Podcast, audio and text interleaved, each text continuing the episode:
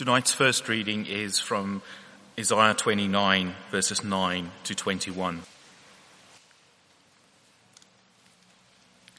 Be stunned and amazed, blind yourselves and be sightless, be drunk, but not from wine, stagger, but not from beer. The Lord has brought over you a deep sleep. He has sealed your eyes, the prophets. He has covered your heads, the seers.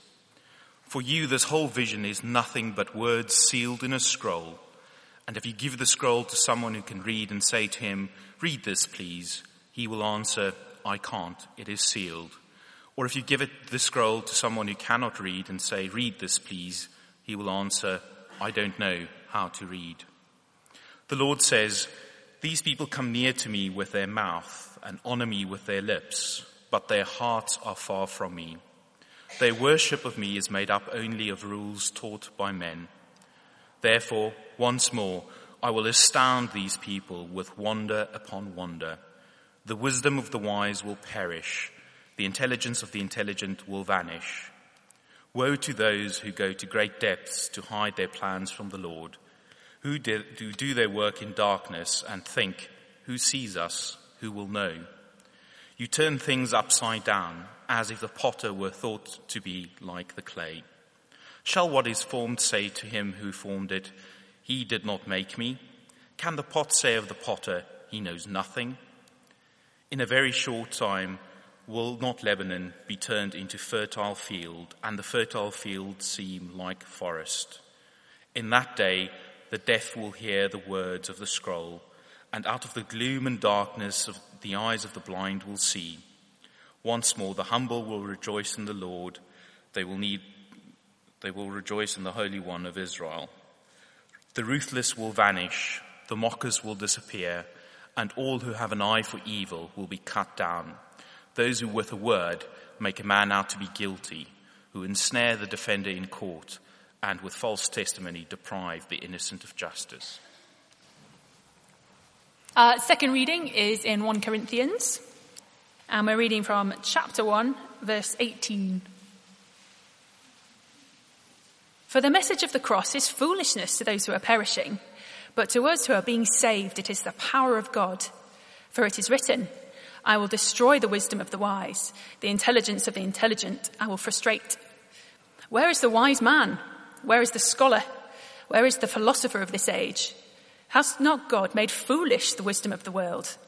For since in the wisdom of God, the world through its wisdom did not know him, God was pleased through the foolishness of what was preached to save those who believe. Jews demand miraculous signs, and Greeks look for wisdom, but we preach Christ crucified, a stumbling block to Jews and foolishness to Gentiles, but to those whom God has called, both Jews and Greeks, Christ, the power of God and the wisdom of God. For the foolishness of God is wiser than man's wisdom, and the weakness of God is stronger than man's strength. Brothers, think of what you were when you were called. Not many of you were wise by human standards. Not many were influential. Not many were of noble birth. But God chose the foolish things of the world to shame the wise. God chose the weak things of the world to shame the strong. He chose the lowly things of this world and the despised things and the things that are not, to nullify the things that are, so that no one may boast before him. It is because of him that you are in Christ Jesus, who has become for us wisdom from God, that is, our righteousness, holiness, and redemption. Therefore, as it is written, let him who boasts boast in the Lord. When I came to you, brothers, I did not come with eloquence or superior wisdom, as I proclaimed to you the testimony about God. For I resolved to know nothing while I was with you, except Jesus Christ and him crucified. I came to you in weakness and fear and with much trembling. My message and my preaching were not with wise and persuasive words, but with a demonstration of the Spirit's power, so that your faith might not rest on men's wisdom, but on God's power. This is God's word. Uh, evening then, my name's uh, Matt. If we've not met, uh, I'd love to meet you afterwards, love to say hello.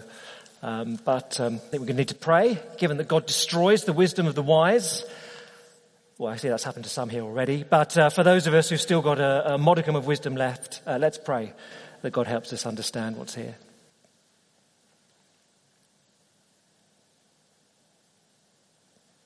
Uh, Father, here is truth that is humbling to the human spirit. And so our prayer would be, Father, by your Spirit, would you open our eyes to understand the truth of your word? We ask in Jesus' name. Amen. Now, it struck me over recent years that I, I have become somewhat of a conversation stopper, which is disappointing. Uh, in, in my former existence, I was a school teacher for uh, half a dozen years, and uh, which I loved, enjoyed enormously as uh, being a school teacher. And it's one of those professions you you meet someone over dinner, just in a pub, and then oh, and eventually comes out. And what do you do? Oh, I'm a school teacher. Oh, school teacher. Yeah, yeah, yeah. My favourite teacher was Mister Brown, and he taught me physics. And I used to love being at the back of the chemistry lab, and we'd burn things and set them on fire. And those were the days. And I had a great time at school. And you know, off you go. It's very easy talking to people about school and things like that. Now it's a bit different. Go for dinner, uh, meet someone in a pub, and what do you do? I'm a vicar. And you just see the horror. I have reduced the most socially able men and women to panic. Because you see it flicker across their faces. Oh, no. Now what do I do? What's the follow-up comment to that? Oh, that's interesting. Which, you know, of course, in the English language is the most uh, expandable word out. You know, you go to see a performance of something extraordinary.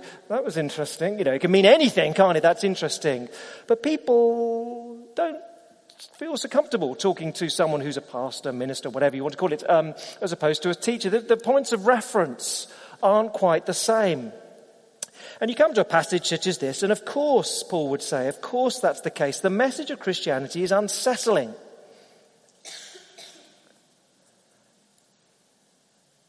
And if you're a Christian, or if you wouldn't call yourself a Christian, there's still something in the fact that a message that in order to get to heaven, you have to trust, you have to trust in a man who died two thousand years ago, a criminal's death. If you're a Christian, you're very familiar with that. We sing about it all the time. But when you stop and think about it, and if you're not a Christian, that is odd. That that's what we have to trust in? It's foolishness, Paul would say. And I would imagine for Christians here, no doubt most Christians at some point, someone will say, uh, okay, so, so you're a Christian, what does that mean? And you find yourself explaining the central truths that uh, I'm a sinner, I deserve God's punishment, Jesus died for me two thousand years ago on the cross. And there's something in you that thinks, how would anyone take this seriously? It just happened so long ago, and they're looking at you as if to say, you got a P H D? And you believe that? Seriously? I don't think it's just me that feels that way at times. And Paul would say, yeah, don't be surprised.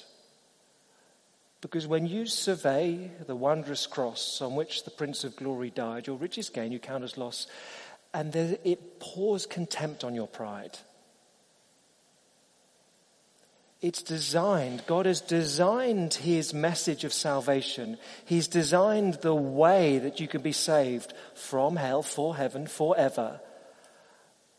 As if I can put it in these terms without being irreverent, ridiculous as a message of salvation, as a mechanism. That's what Paul is going to say here. Now, if you're joining us tonight and weren't here last week, why not? Just put it in your diary, repeat. Anyway, now if you were joining us last night, tonight, and you weren't here last week, we began uh, looking at this book of First Corinthians, which in uh, various chunks we'll look at uh, over the course of the year. And we said, uh, Corinth is an exciting city, in many ways very similar to London, as one person put it. Uh, Corinth was the New York, the Las Vegas, and the Los Angeles of the day rolled together. It's the finance capital of the region, the entertainment capital of the region. It's the hedonism center of the Roman world in that part of town. It's a great place, it's a fun place. But the issue is that the church is being squeezed into the mould of the culture. And so he said, uh, I can't get them out every week, but... Um, uh, Or maybe I can. The, uh, we said if you were here last week, you missed it, so you have to get... The, uh, the church was being squeezed into the mould of the world. That's the world, it's round. And not being squeezed into the mould of Jesus. Now, I don't know much about baking. That is evident to anyone who knows me. But I know if you try and bake in this, it comes out one shape, and this, it comes out another shape. Or you really are very bad at baking. And the church is being squeezed into the mold of the world, rather than being shaped by their relationship, by their knowledge of Jesus Christ.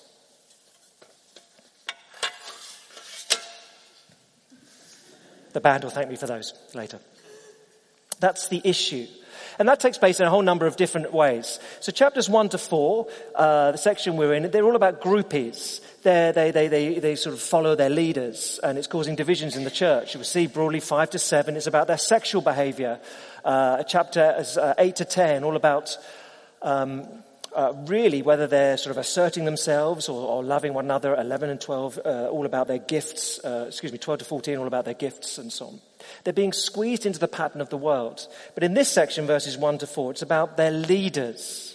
All sorts of divisions in the church because they get very excited about different preachers and preaching styles. Now, you have to understand a little bit about the city of Corinth at the time. At the time, public speaking is a big deal. You might go and watch... it is Manchester United play Liverpool, but far more interesting is to go and watch Socrates debate with Heracles in the public forum. That's your public entertainment of the day. But the emphasis upon the public speakers, the orators, is not so much what they say, but how well they say it. How poetical, how persuasive, how many sonnets, um, you know, couplets, doublets, whatever you, you that's not right, is it? Uh, sorry, doublets a thing. The uh, how many um, how many sort of rhetorical flourishes you can add to your public speaking. That's the issue. Now that doesn't really work today because we don't really value public speaking in quite the same way. But let me give you one silly example. Years ago, uh, when I was a school teacher, I uh, was master in charge of debating. Get me. Um, I did also run the first eleven football, just so you know. But uh, I was also master in charge of debating uh, for whatever reason. And um, one year we had a very strong team. Two very, I'm going to back up, but essentially two very impressive lads. And the national school competition is the Observer Mace public speaking competition. That's the sort of thing, and you get a big mace if you win, um, and accolades. Um, and we got all the way to the final. And the debate in the final was about should Britain return its overseas territories? You know, um, places like uh, Falklands, inevitably, but British Virgin Islands, uh, one or two other places, I can't even remember now. But um, should we return them? Or, or should we grant them independence? And we were opposing the motion. And you watch this debate and you listen to it going back and forth and you think, yeah, we've lost this. Yeah, they've, they've done well. The opposition, they've, they've got us here. No, no, we're not going to win. And then one lad uh, just pulled out. Uh, in his closing summation, Daniel McCarty, he's a very bright man, uh, pulled out of uh, his closing summation, just said, well, the uh, the others here, they've made some very strong arguments about the economy and the numbers and how uh, uh, that'll benefit if these territories are given independence and blah, blah, blah. Uh, they'll make more money, essentially. But let me just quote you from Macaulay's PhD on the matter of the economics of overseas territories, and quoted all these stats to show it would be disaster economically. And we won. We won the Observer Mace. The, um, uh, this, this, this was quite a big deal. But afterwards, I went up to him and said, where did you get that from? We, we never had any of that. When we prepped this debate, you never had any of that material. He said, oh, it's just, it's just, it's just like the Radio Times. He just pulled a magazine out and just completely made it up. Just complete, complete load of nonsense. And so he'd won this competition on a lie. Um, yeah. You're appalled. Good. Um, but that is Corinthian debating. Who cares about whether it's true? Who cares about the content? Is it good? Does it win? Does it persuade you? That's the issue going on in Corinth. Now, we need to understand, understand that to understand what exactly Paul is writing against. Now, no one cares that much about debating today, but the issue becomes this for you and me today. Some people had arrived in Corinth, and they heard the Christian message, and they said, yeah, what Paul told you is all right, but Corinth is such a glitzy, ritzy city. if they're going to become Christians, we just need to sex up the message a little bit. Because that message of a man dying two thousand years ago, well, it wouldn't have been then, would it? That, the message of a man dying fifty years ago, that doesn't, that's not going to persuade anyone. No one's going to become a believer saying Jesus has died for their sins. We need to sex up the message. Give it a bit more razz and matazz, and uh, that'll work. And the outcome in chapters one to four is division. So this section, chapter one, verse ten, to chapter four, twenty-one, it's all about division that has taken place because the Corinthians have their different favoured whizzy leaders who put the best spin, who are best at sexing up the Christian message in order to make it more adaptable, more persuasive. Now, that is something that you can find all over this city. You can't preach Jesus died for your sins. You can't preach Jesus took the wrath of God upon the cross. People won't accept that. You have to tell them, well, Jesus will make your life a bit better. Jesus will make you a nicer person. As uh, Asnat was saying, in a Rwandan culture, it's quite blatant. Come to Jesus, you'll be wealthier. You've got to sex it up a little bit. You've got to make it a bit more attractive. If people are going to become Christians, and Paul is saying, don't do that. You see, chapter one, verse seventeen, he's very, very clear on that. For Christ did not send me to baptize, but to preach the gospel, not with words of human wisdom, lest the cross of Christ be emptied of its power. If it's just human wisdom, literally words of wisdom, if it's just a nice sounding message, but isn't Jesus dying for you, you have robbed the cross of all its power and it can't do anyone any good. Don't do that, he says. Now, three sections really, and they make the, the similar point in each of them. There's a foolish message, a foolish people, a foolish preacher. But before we get into the detail, let me just show you, they're all really making the same point. The point is God wants to destroy human boasting and human self-reliance. That's what he wants to do. So just look down with me just so you get the, the, the big idea of what's going on. So chapter one, verse eighteen, a foolish message. The message of the cross is foolishness to those who are perishing, but to us who are being saved, it's the power of God. Why has God created a foolish message? Verse nineteen, because, for, it's written, I'll destroy the wisdom of the wise, the intelligence of the intelligent I'll frustrate.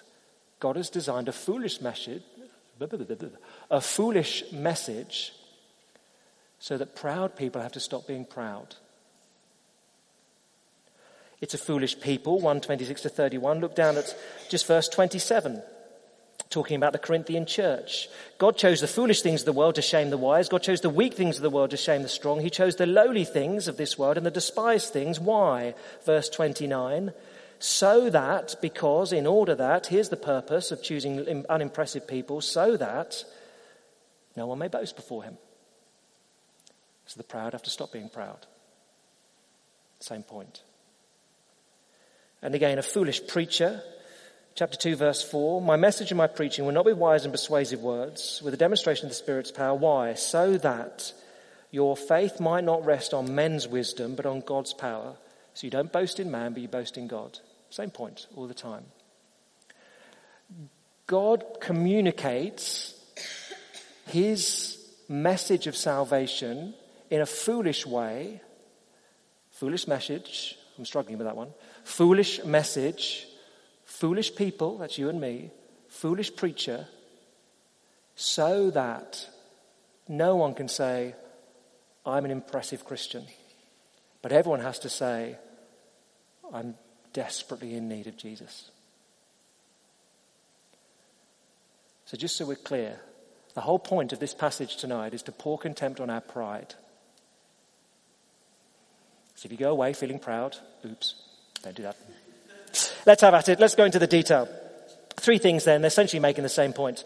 But a foolish message, verses uh, one eighteen to twenty-five, a foolish message. Verse eighteen, for the message of the cross is foolishness to those who are perishing. But there's a great division here. But to us who are being saved, it's the power of God.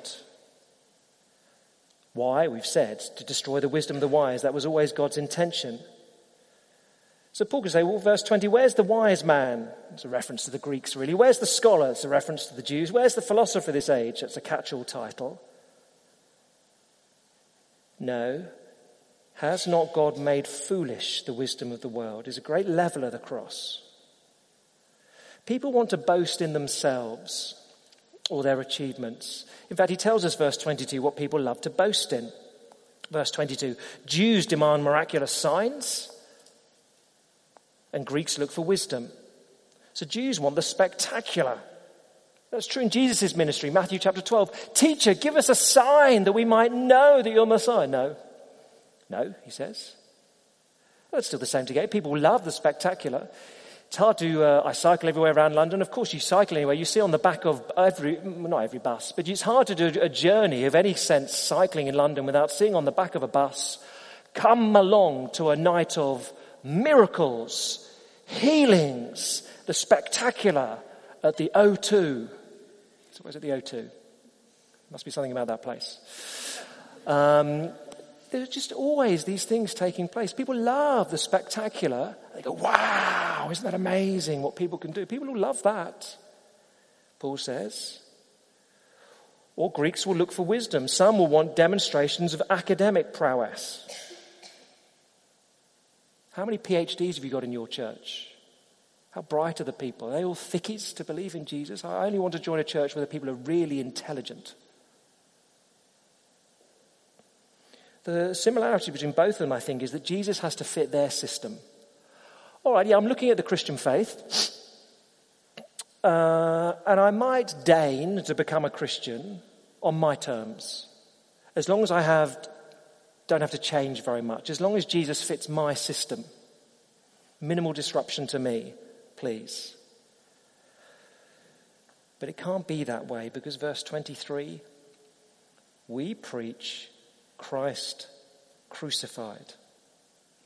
That is a stumbling block, or he is a stumbling block to Jews and foolishness to Gentiles. Of course he is.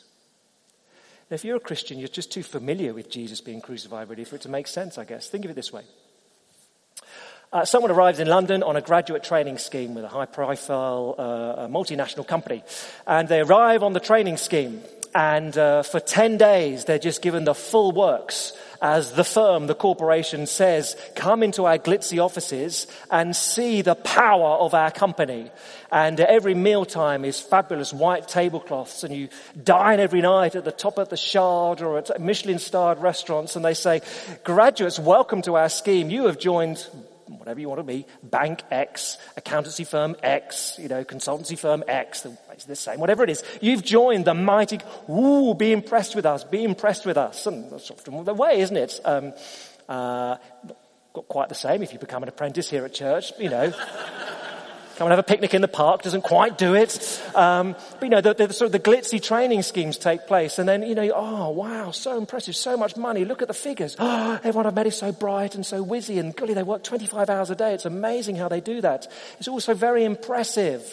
And then someone wanders in and said, okay, uh, all the new graduates with me, please. You get on a bus and go down to somewhere in, I don't know, Peckham. And Uh, a run-down um, manufacturing estate, and a few gangs there taking drugs, and you think, well, not this so much. They go into one of the warehouses, and pigeons are flying around everywhere, the whole floor's covered in muck, and then right at the back of the warehouse, swinging from a steel joist, is a man in a noose swinging. And the guide says, that is wisdom. Ignore everything you've seen this week. That is wisdom. And that's what it felt like in the first century. What are you talking about? I have to trust a man who's died for me on a cross. I live in Corinth. But that's wisdom. The offensive nature of the cross might be lost on us if you've been a Christian a long time. But God has designed the message this way because it is just about the most offensive way that God can say to you and me, you are lost, you cannot save yourself, you must trust me. Well, a man died on a cross, a, man, a criminal executed, that's how I get to heaven, you must trust me. That's ridiculous, to you it might be, you must trust me. It's a foolish message. But you must not, cannot marginalize the message of the cross. Of course, you've got to, you know, you and I, if you're a Christian, we've got to explain what Jesus did in language that people understand. It's no good using antiquated language, and by that, that could be just mean the language of twenty years ago, the way our culture is going. You've got to use language that people understand, of course. But the cross will always humble us. The cross destroys the wisdom of the wise. The cross says, your best efforts cannot get you to heaven.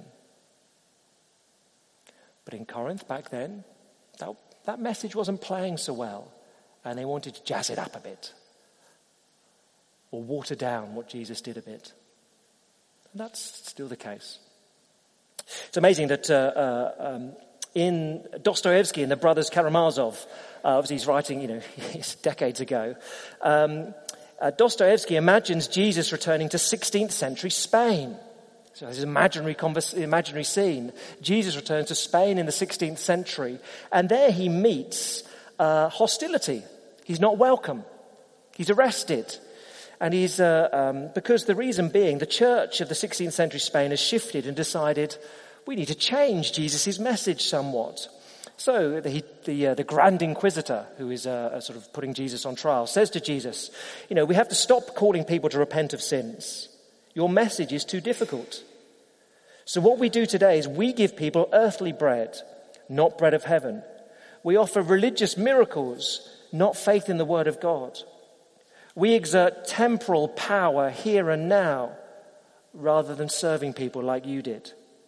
Jesus, we have corrected your work to make it easier for people to believe in you. You see his point. That is a biting satire that Dostoevsky was making. And he's mocking the phenomenon he saw in his day of just, well, what Jesus teaches, what the New Testament teaches. It's so hard for people to believe. Let's just water it down. Let's just add some stuff that makes it easier to believe. And sexing up the message of the cross made it more popular. Now, you and you know that in this city that still takes place. It's a timeless truth. That's why it's recorded in the Bible, of course. And Western evangelical churches often run in fads. It's quite easy to be excited by the latest idea or personality. Have you heard this amazing preacher? You must go and hear him. Everyone's life is transformed over there. Have you heard about, uh, whatever, it's a few years ago, have you heard the jellyfish man? Have you heard about the jellyfish man and how he died and came back to life again when he was stung by a jellyfish? It's amazing. Everyone must go and hit, see him, and then he'll be, uh, then they'll become Christians. You've heard about this new empowering wave of the Spirit. You have to go to this location at eight p.m. on a Tuesday night, and then the Spirit moves and turns, you know, and it's faddish. And any of these things, you know, they might be okay, but anything that moves the cross to the periphery. When people get excited by anything which is not Jesus Christ crucified for them, when that message gets moved to the sidelines and something else becomes the most exciting thing, you've robbed the cross of its power and it can't save anyone. Don't do that.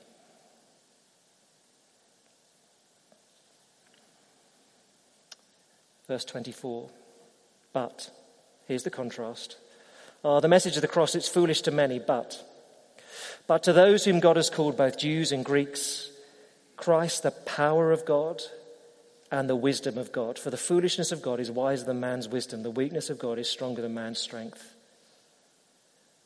It looks so foolish what Jesus did, but it is unbelievably powerful.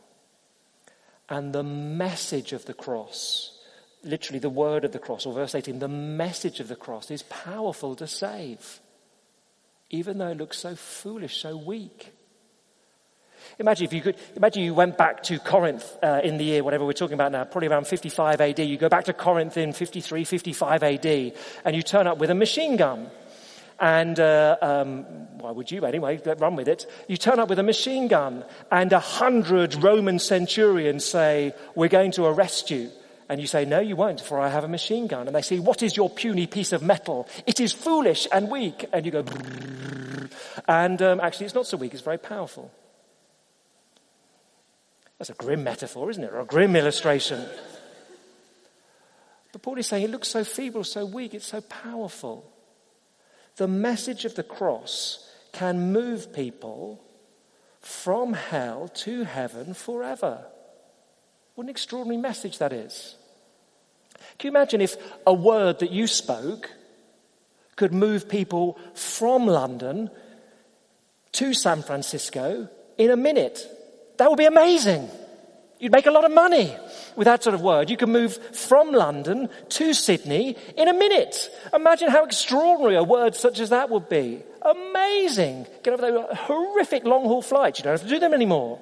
That would be a terrific word of power. This word moves people from hell to heaven forever. That's the power of the message of the cross. Don't dumb it down. Don't sex it up. Don't change it. It's powerful. It's a foolish message. I struggle with that. A foolish message. Now, the next two points make the same thing very similarly, so I think we can go uh, a little faster. Second, though, a foolish people, one twenty-six to thirty-one. Now, this is an ouch to an arrogant, confident people. Brothers, brothers, and think of what you were when you were called. Not many of you were wise by human standards, not many influential, not many noble, but God chose the foolish things of the world to shame the wise. God chose the weak things of the world to shame the strong. He chose the lowly things of this world and the despised things and the things that are not to nullify the things that are, so that no one may boast before him. Now that's got to recalibrate our expectations somewhat. Of course, famously, Paul here doesn't say not any were wise, not any were noble, but not many. So you can have a P H D and be a Christian, which is a relief to a number in this room. Not that it makes you wise, it just makes you bright. It's very different. But um, not many. Not many. You need to just recognize what he's saying there. But what are we to boast in? Verse thirty. Not to boast before him, but it is because of God the Father that you're in Christ Jesus, who has become for us wisdom from God. That is righteousness, holiness, and redemption. That's wisdom. God redefines wisdom, not in worldly categories, but in salvation categories. Re- righteousness, in a court of law, no longer condemned, but accepted, righteous. Or a holiness in the temple, no longer defiled and unacceptable before the Lord, but holy and acceptable. And redeemed, the language of the slave market, no longer enslaved, but free. Salvation categories, that is wisdom. And therefore, verse thirty-one, let him who boasts, boast in the Lord, not in yourself. You cannot be a Christian and boast in your own achievements. Not for salvation, and if you've really understood the Christian faith, not for anything. Don't boast in what you've achieved. You know God has given everything to you. But certainly in salvation. We uh, had the fun and privilege of um, uh, going to Australia on holiday. We, uh, I was sent for work, and so uh, uh, we managed to tack on a couple of weeks of holiday uh, in August in Australia. Um, and uh, we went up north to Cairns, where it's nice and warm, because uh, it's very cold in Sydney this time of year. It's winter, fair enough. I uh, went up north, uh, and I had a fun week. On our way back, we had one night, we'd stay with friends and then self-catered, and we had one night in a hotel. And we booked it to a fairly pleasant hotel in Cairns, because uh, it had a swimming pool, and if the weather's nice, you want a swimming pool, and you can't swim in the sea because it's full of crocodiles and they eat you. So we went for somewhere which had quite a nice uh, swimming pool. And so we turned, you know, just a very basic room for three of us to sleep in. We turned up, and they, oh, yeah, Mister Fuller, oh yes, Mister Fuller, we, we're delighted to tell you that uh, we've upgraded you. Oh, great. To the presidential suite. Oh, okay. Thinking, you know, what does that mean? Um... Great. So we went upstairs, and you know, you get taken in. Oh, right. This is a suite. I thought you just meant quite a nice room. Maybe the shower worked really well or something. It was bigger than our house. seventeen hundred square foot of presidential suite. It was enormous. And the facilities and the luxury and the plushness were extraordinary. Although it was a bit of a pain, actually. It was just far too big. You know, our, our son was on a rollaway bed in the sort of main lounge bit. And he said, oh, I can't go to sleep. The main lounge was this sort of size of the church. But he was all right because we rolled his bed into our cupboard. The cupboard, which was larger than his bedroom at home. So he was happy and uh, all was well. But also it was a bit of a pain because you think, where, where are my swim shorts? They're in the other room. Which actually isn't what you want at a hotel. But anyway, when we went back downstairs, I said, excuse, I went to the guy again, excuse me, why have you put us in this? Why have you given us this upgrade? We just like to do it sometimes. Yeah, but why us?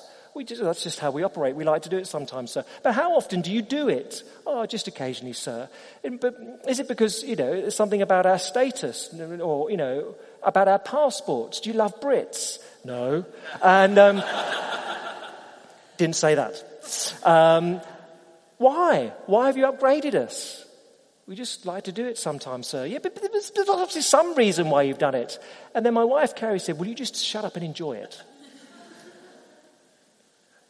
And it comes to the cross. I mean, why, is, why has God opened my eyes to see how wonderful Jesus is? Why? Why, why? What, what is it about me? What is it that I've done? What is it that I've achieved? What is it that I'm, am I cleverer than anyone else? More intelligent than someone else? Am I sort of more humble than, what is it that I've done to help me understand who Jesus, nothing. It's just a gift. Would you please enjoy it? Because the people, Christians, you and me, are pretty foolish. Foolish message, foolish people. Last, let's finish it off. A foolish preacher, chapter two, one to five. When I came to you, brothers, I did not come with eloquence or superior wisdom as I proclaimed to you the testimony about God, for I resolved to know nothing while I was with you except Jesus Christ and him crucified. The emphasis here really is on the content. It's not that he's a rubbish preacher, that he stood up and said, now I am going to speak for two hours in a voice like this. It's not that, because he can say in Second Corinthians chapter five, he did everything he could to persuade them. He does try to persuade them. It's the content. He proclaims God's testimony, what he's been given. And he proclaims Christ Jesus crucified. That's what's foolish about the preacher. His content. My message and my preaching were not with wise and persuasive words. It wasn't the power of my oratory. I wasn't trusting in my own skills as a communicator. I was trusting in God and the message of the cross. Let me just draw it together. Three, three sort of points in one sense to take away of application. First is this, pride. Let me just ask you this question. If you're here tonight and you wouldn't call yourself a Christian, forgive me, but is it because you're too proud?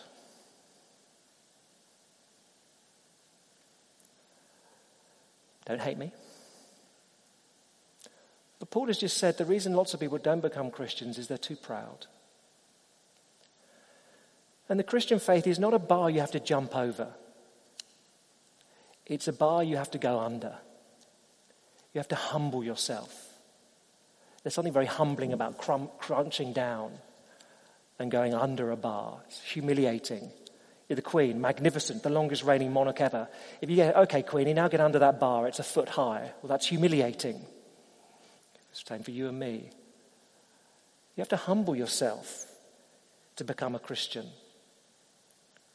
But actually, if you do something, I mean, I'm not going to try and limbo for you. You do something like a limbo, you look an idiot. Well, if you're Brit, you look an idiot. Perhaps if you're from Bahamas, you can do it quite well.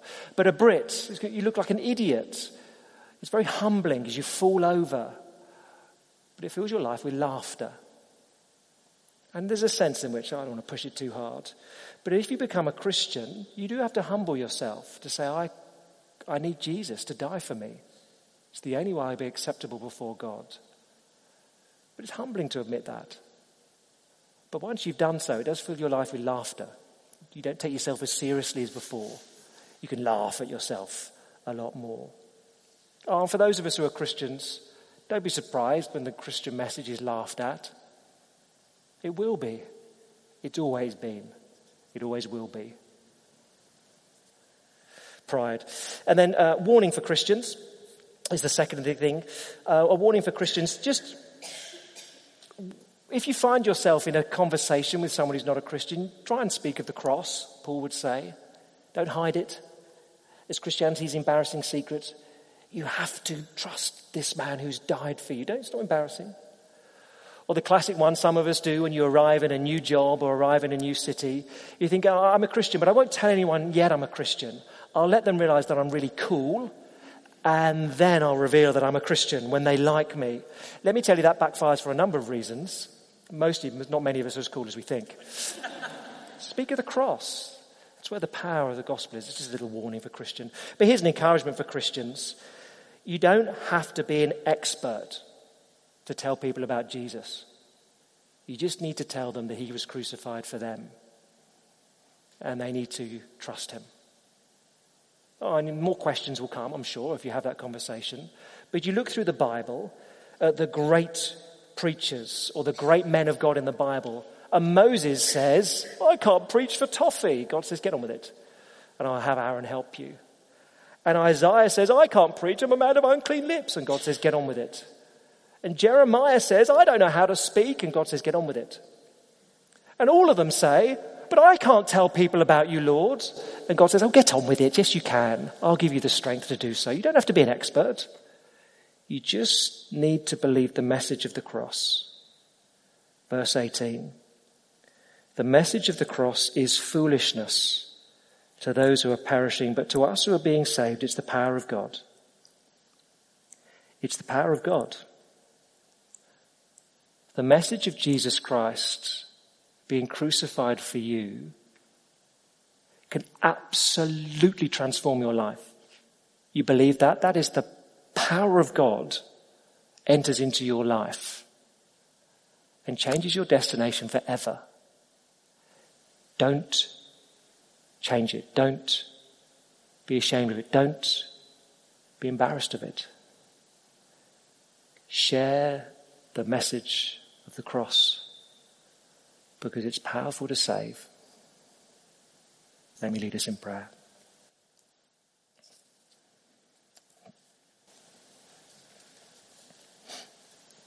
Our God and Father, you know for us where this cuts, and uh, I'm sure in this room there are some of us who are conscious that we're not Christians and we're not sure what to make of this foolish message.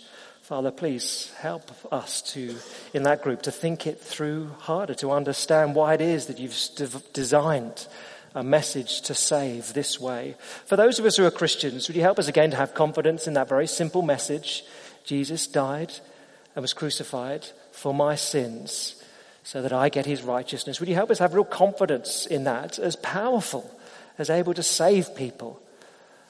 Father, would you help us as a church never get distracted or push it to the margins, never feel we have to sex it up, dumb it down, water it down, but trust you and the power that flows through the message of the cross as your Spirit applies it to people's lives. We pray it in Jesus' name. Amen.